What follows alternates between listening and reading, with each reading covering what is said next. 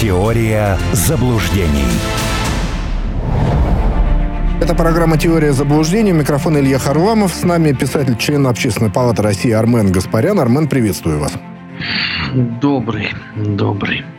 А, телефон прямого эфира плюс семь четыре девять пять девять пять девять пять девяносто один и два. WhatsApp плюс семь девять шесть восемь семь шесть шесть три три одиннадцать. Телеграм-каналы приложения «Радио Спутник» работают. Пожалуйста, пользуйтесь, задавайте вопросы. Но по темам а, нашего эфира ну, плюс к тому идет а, трансляция эфира, ну и других эфиров тоже на площадке Рутюб и в других социальных сетях.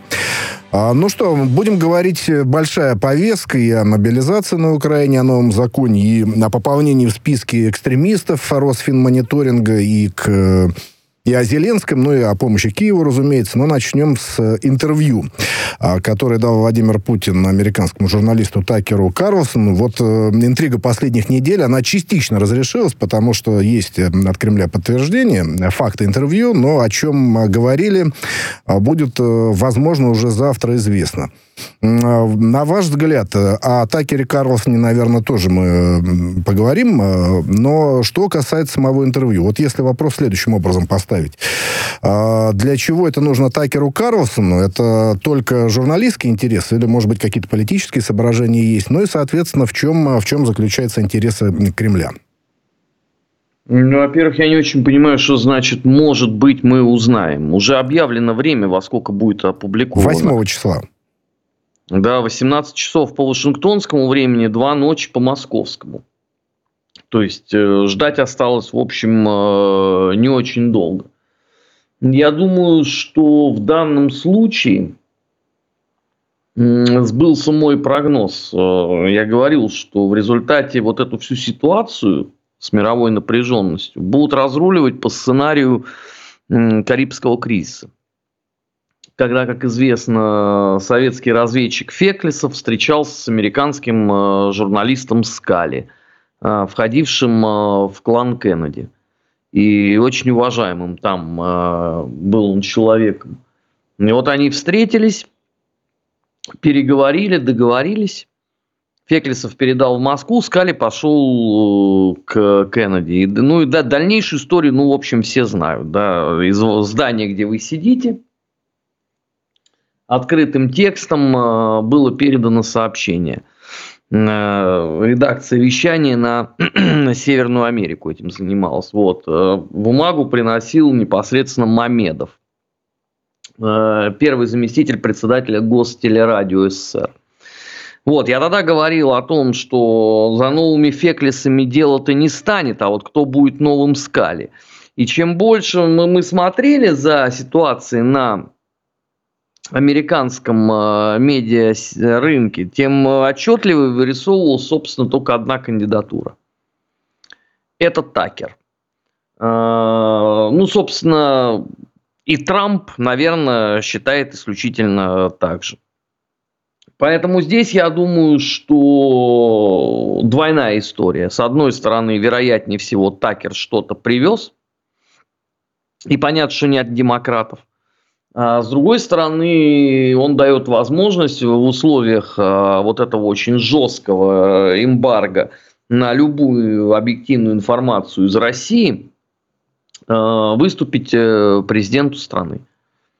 И вот тут, тут дальше начинаются интриги. Условно, это сейчас будет помножен на ноль рейтинг одного только Байдена или рейтинг всей Демпартии условно, с каким чувством будут сейчас слушать. А я думаю, что наверняка там будет и про те же самые северные потоки. С каким чувством будут слушать это в Германии э, и, и так далее, и так далее.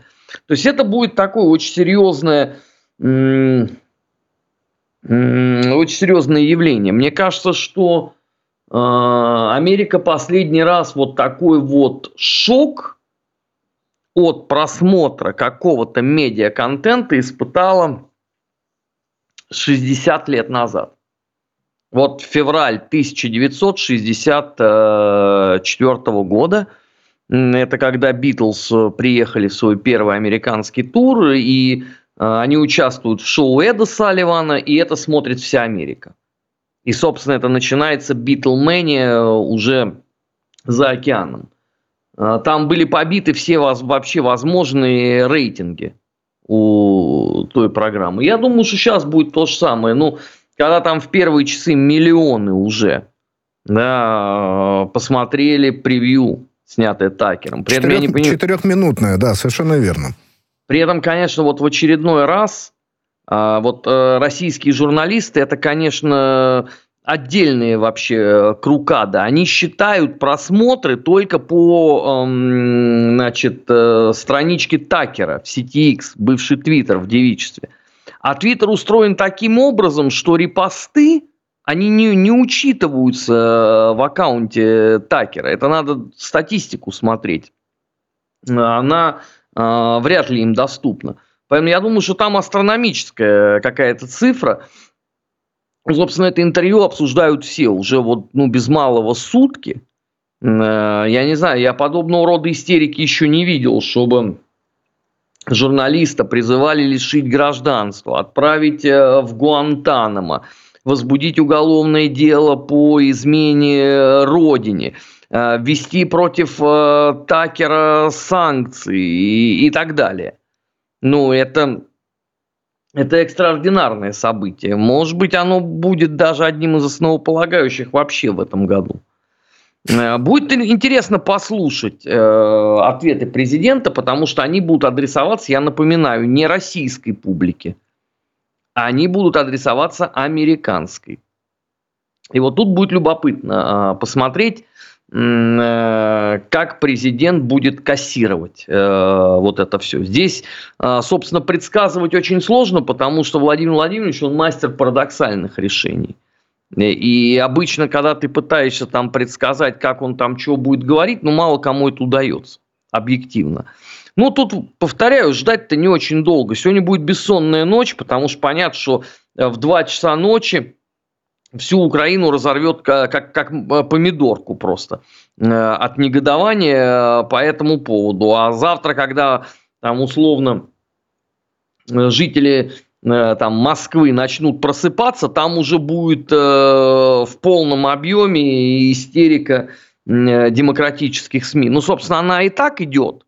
Но после того, как появятся первые, первые вот эти вот фрагменты, будет больно. Ну и еще, я просто не могу об этом не сказать, особенно в эфире «Спутника», который является в определенном смысле правоприемником «Голоса России».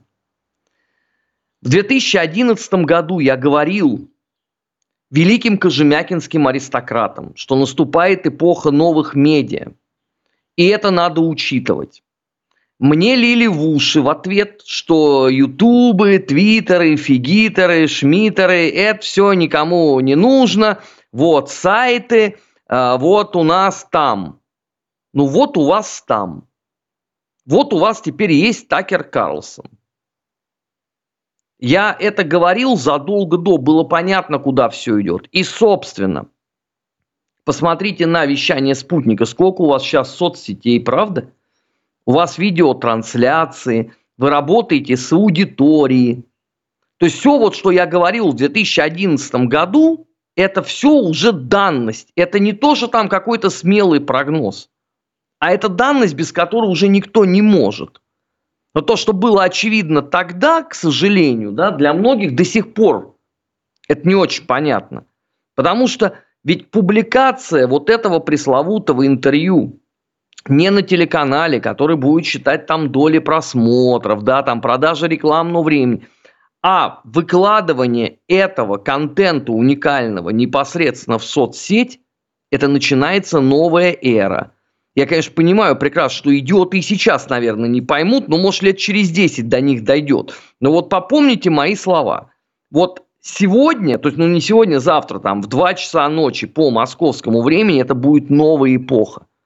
Если предыдущие 10 лет готовили плацдарм условно для новых медиа, и они тоже очень сильно трансформировались. Российское там, например, э, сообщество любило Твиттер, но там была куча ограничений, а сейчас есть Телеграм, условно, да, в котором все, и видео, и аудио, и тексты, и графики, и, и даже Санта-Клаус встречает весну. Все там есть. Так вот, Это был, выражаясь языком классиков, период первоначального накопления капитала. А вот теперь после вот этого, сейчас хлынет просто мутным потоком все вот туда. Потому что за трендами, за этими погонится. Обратите внимание на топ хэштегов Твиттера за последние 24 часа. Вот это может быть один из важнейших даже будет э, результатов этого э, интервью Такера Карлсона с э, Верховным. Да, кстати, ну, сейчас X называется это социальной сети. Илон Маск, как владелец, подтвердил, что все открыты двери для Такера Карлсона. Я, э, кстати говоря, его внесли в базу данных «Миротворец» известную, но это совершенно очевидно. Он э, много высказываний э, критических, так их назовем, в отношении... Но его внесли в июне прошлого Да, в июне. Да, ну, потому что он до этого много высказываний. Еще, кстати говоря, в апреле 22 года он уже усомнился в американской помощи Киеву. Ну, и много там другого было. Я все-таки про Такера Карлсона еще в завершении этой темы большой, она, конечно, не завершается, она будет продолжаться, надо дождаться интервью, но тем не менее, вот э, задам вопрос такой коротенький. А в ноябре прошлого года Дональд Трамп допустил, что Такер Карлсон может стать в случае его избрания Трампа вице-президентом. Вот а в связи с таким допуском а, приобретает ли это интервью какой-то другой оттенок, какой-то другой смысл, более глубокий? Ну, у меня, кстати, есть сомнение, что в результате будет э, проделана эта комбинация, хотя э, варианты тут э, действительно возможны. Но Трамп э, бизнесмен, и выстраивая свою политическую программу, он держит в уме, извините, бизнес-модели. Это же не Борис Борисович Надеждин, правда? Который готовился к выборам, и в результате э, такой новый Пал Иванович Чичиков. Ну, Трамп-то посерьезнее будет. И он понимает прекрасно, что если его политический капитал да присоседить к пробивным еще качествам э, Карлсона, то может получиться, в общем, хороший кандидат. Ну, действительно, давайте честно скажем, что э, у демократов на сегодняшний день нету ничего сопоставимого даже с одним Трампом. А если они будут в тандеме, то тем более. Вот и говорят, блестящий тандем может получиться. У Такера Карлсона своя громадная аудитория, совпадающая во многом с аудиторией Трампа. У Трампа свои возможности. Вот э, такой тандем был бы весьма и весьма оригинальный. Ну что, нам надо все-таки дальше двигаться, еще много тем. Вот э, что касается Швеции, да, там же было расследование по ЧП на северных потоках, ну и вот закрыли, закрыли шведы, говорят, нам надо было прежде всего подтвердить, что шведские граждане не причастны к этой истории. Мы вот подтвердили, и, э, значит, э, больше нам сказать нечего вам. А подозреваемых нет, э, расследование тоже. Правда, Дания там обещает заявление сделать. Расследование многостороннее было, разные страны участвовали. Вот Швеция действительно хотела найти каких-то своих граждан? Или для чего она начинала это расследование? Не, ну это громкая история, которая была на первых полосах, но я так подозреваю, что им сразу позвонили и сказали, значит, надо просто соблюсти политез. Вот есть у вас по закону время, отведенное на а, следственные мероприятия.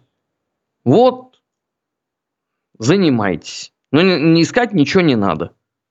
В день, когда как бы карета превратится в тыкву, выйдете, скажете, что вы ничего не нашли. Но так они и сказали. Северный поток а, покончил жизнь самоубийством. Все, по-моему, прекрасно.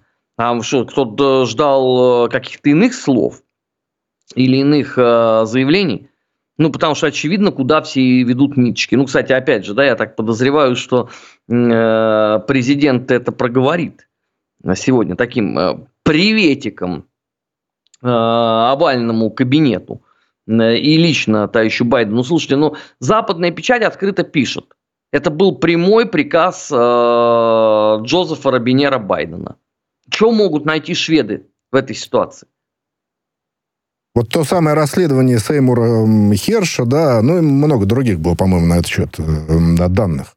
Слушайте, ну даже если бы не было расследования Херша, ну а давайте на, на вещи надо смотреть трезво, это э, залог успешности. Что Европа, которая не самостоятельно в политике от слова совсем, она рискнет самостоятельно проводить такую операцию? Но не смешите вы меня. Потом, извините, английские журналисты же написали о том, что тогдашний премьер-министр Ли Страс позвонила Вашингтон и сказал, дело сделано.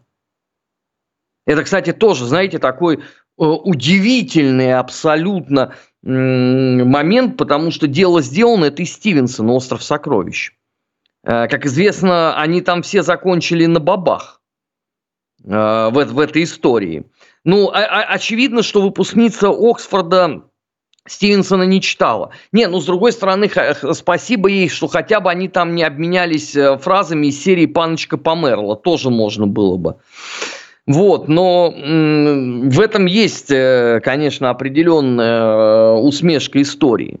Знаете, если кто-то не помнит, дело сделано, это когда Билли Бонсу слепой Пью протянул э, черную метку и сжал ему пальцы со словами «дело сделано». А то многие, наверное, даже не сразу поймут, о чем э, идет речь. Так если вот, повторяю, вы не самостоятельны ни в чем, если ваши политики – это менеджеры, которые должны выполнять трансатлантическую солидарность, кто в Европе сейчас готов так рискнуть? Шольц с Бербак. Трасс э, с Джонсоном, Макрон со своей мамой, она же жена. Кто конкретно это должен делать? Швеция, что последний раз делала сама Швеция? Ну, Улов Пальмы, да, вероятно всего, убитый. А все остальное делали за нее. Ну, годами. А формально она попросилась в НАТО, и ее туда пустили. Но понятно, что это такая Но мы же, по-моему, с вами же это и обсуждали, что Швеции позвонили и сказали, вам пора в НАТО.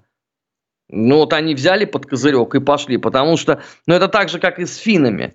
Это же вопрос же очень простой. А, от вступления Суоми э, в Североатлантический альянс усилилась ли обороноспособность и безопасность государства, учитывая симметричные меры на границе России и Финляндии? Очень простой вопрос.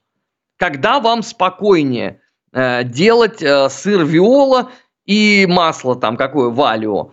Когда э, рядом с вами нету ядерной боеголовки или когда она есть? Вот очень простой вопрос. Собственно, на него прекрасно ответила Польша, глядя на ядерное оружие на территории Белоруссии. Стоило только ему заступить туда на э, дежурство, несколько, назовем это так, несколько снизилась э, риторика Дуды э, и всех прочих. Поэтому о какой здесь самостоятельности идет речь? Самостоятельность – это когда вы вольны сами принимать э, решения и нести за них ответственность. Вот вы проголодались mon cher, вы пошли и пообедали. Вы несете за это персональную свою ответственность. А если вам говорят, что надо делать, и вы пошли, ну, это, собственно, это вот Украина, да, вот такая в чистом виде. История с сегодняшним голосованием в Верховной Раде. То есть они даже не понимают, что им вернули крепостное право, которое государь, император, освободитель, да, избавил их, вот эти конкретно территории, в том числе малороссийские, ведь где происходит действо многих произведений Николая Васильевича Гоголя? Ну, очевидно же, что не в степях Казахстана, правда? Очевидно, что он описывал тот быт, который он э, хорошо знал. Так вот, государь-император их избавил, и спустя полтора столетия они возвращают себе крепостное право и при этом не понимают, что они делают. Ну, о мобилизации, о законе о новом мы отдельно поговорим чуть позже. Вот сейчас еще а, следующие, следующие данные есть. Ну, во-первых, есть дважды арестованный уже господин Буданов, глава украинского главного управления разведки. Есть арестованный господин Нейжи Папа. Вот такая экзотическая фамилия. Это главком, а, главком в ВМС украинских, или как они там называются. Ну вот теперь они внесены в список а, Росфинмонитора мониторинга, как э, экстремисты и террористы. И э, есть вопрос от слушателя. Давайте, может быть, вот таким вот образом интерактивным поступим. Вот э, что спрашивает слушатель э, в чате. Россия внесла главу ГУР Украины Кирилла Буданова в перечень террористов и экстремистов. Что это дает на практике? Судоплатов в действии? Ну, вы знаете, э, Судоплатов не вносил э, в федеральный список э, террористов, экстремистов, мерзавцев и подонков. Судоплатов занимался другим. Точно так же, как другим занимались подчиненные Судоплатова, точно так же, как до них занимались люди, входившие в так называемую команду Яши. Да если кто-то не знает, боевка чекистов под управлением Якова Серебрянского. Вот, очень известные были люди. К сожалению, судьба их очень трагична. Э, по-моему, там один из пяти, по-моему, пережил вообще вот э, все события там, там условно на 55-й год. Это трагедия большая. Но из этого абсолютно не следует, что в Советском Союзе не составлялись списки. Составлялись и по ним работали. Другой вопрос, что они не оглашались никогда. То есть не было в Советском Союзе, ну вот той эпохи, да, если мы говорим там про генерала Судоплатова, то есть не выходил народный комиссар юстиции каждую пятницу вечером и не оглашал, значит, э, кто еще там из кадетов, э, эсеров, монархистов и просто придурков э, внесен, значит, в список, и кому Союз Финмониторинг, дочернее предприятие Госбанка СССР, заблокировал счета. Такого, разумеется, не было. Сейчас все иначе. Что это дает? Это дает исключительно перспективу. Потому что рано или поздно все это закончится. Ну, собственно, э, целый ряд экспертов, с которыми я сегодня успел переговорить, они говорят, что может быть вообще 2-3 дня после интервью Такера. Потому что ну, зависит от... Э, ну, все услышат, о чем там речь, да, и, можно будет там по первым реакциям уже понимать. Это дает на, э, шаги на перспективу. И, кстати говоря, ну, чтобы два раза не вставать. Далеко не всегда списки, составленные в Советском Союзе, э, преступников работали. Например, знаменитый список номер один, так называемый Малиновый, это список разыскиваемых органами государственной безопасности немецко-фашистских палачей, э, карателей и так далее, и так далее.